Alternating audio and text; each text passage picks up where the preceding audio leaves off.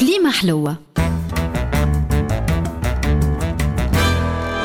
مع الطاهر الفازع. فين توفى فلوس القروضات اللي خلصوا بها في خدامة ما يخدموا في شيء ويعطلوا في جميع الدوسيات والمشاريع يجبدونا نمنمة التقشف كحل للأزمة الاقتصادية اللي تمر بها تونس الخضراء عز البلدان سابقا. إيش بي؟ حل من الحلول.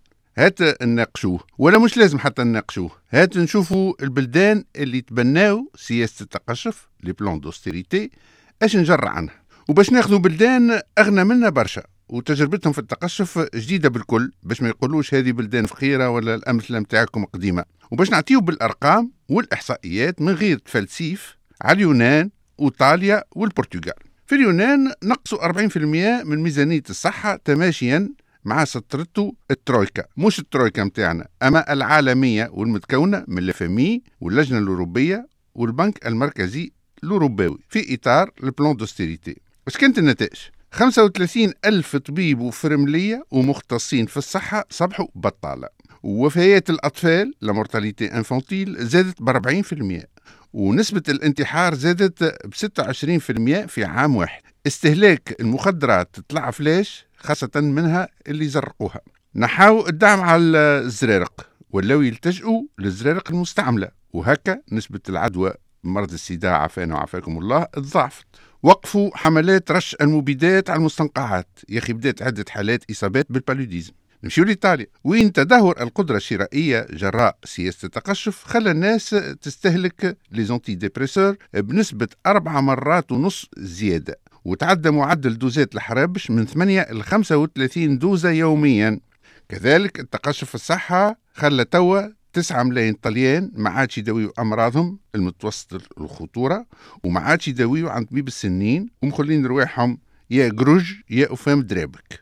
نتعداو للبرتغال وين نلقاو أنه ثلث السبيطارات والمستوصفات ولاو ناقصين دوايات وأجهزة طبية وإعلامية وتلقيح مع بالطبيعه الركود الاقتصادي ريسيسيون اللي انعكاساتها ضربت في أوروبا الكل. والتأثير متاع سياسات التقشف ديما كارثي على الشعوب.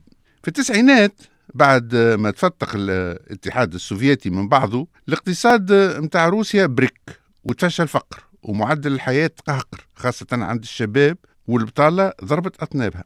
والعلاقة بين البطالة والانتحار مدروسة ومعروفة من القرن التاسع عشر مع الثورة الصناعية. والبطالة يتعداو للانتحار مرتين أكثر من الناس اللي يخدموا وفي البلدان اللي تتبنى التقشف عدد المنتحرين أكثر من عدد الموتى بحوادث المرور. اللطف عليكم. كذلك استهلاك الكحول والمخدرات يتضاعف مع ما ينجر عنه من مشاكل عائلية وصحية.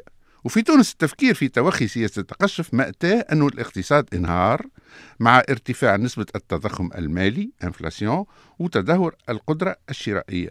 وخبراء الاقتصاد توا قاعدين يحذروا من تآكل الطبقة الوسطى اللي تمثل أوسع شريحة من السكان وهي ركيزة الاستقرار في البلاد. هالطبقة بدات تتضر مليح ويتراجع الحجم متاعها.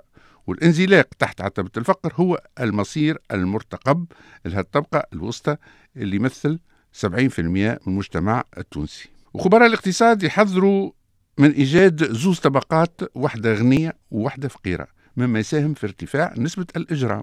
ويقول علماء الاقتصاد أن كل دولار يقع استثماره في قطاع الصحة العمومية يولد ثلاثة دولارات من التنمية والاستثمار في الصحة ينقذ حياة الناس في فترات الركود الريسيسيون.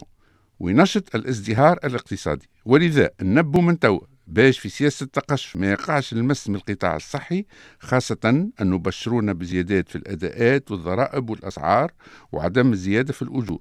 وهذه فكرتني في وقت المزالي وقت اللي كان يطالب بالتقشف والزيادة في الإنتاجية. معناها كيف اللي ينقص العلفة للبقرة ويحبها تعطيه أكثر حليب. احلبوا يا بابا احلبوا. برت برت ما فيك حليب. كليمة حلوة. مع الطاهر الفازع.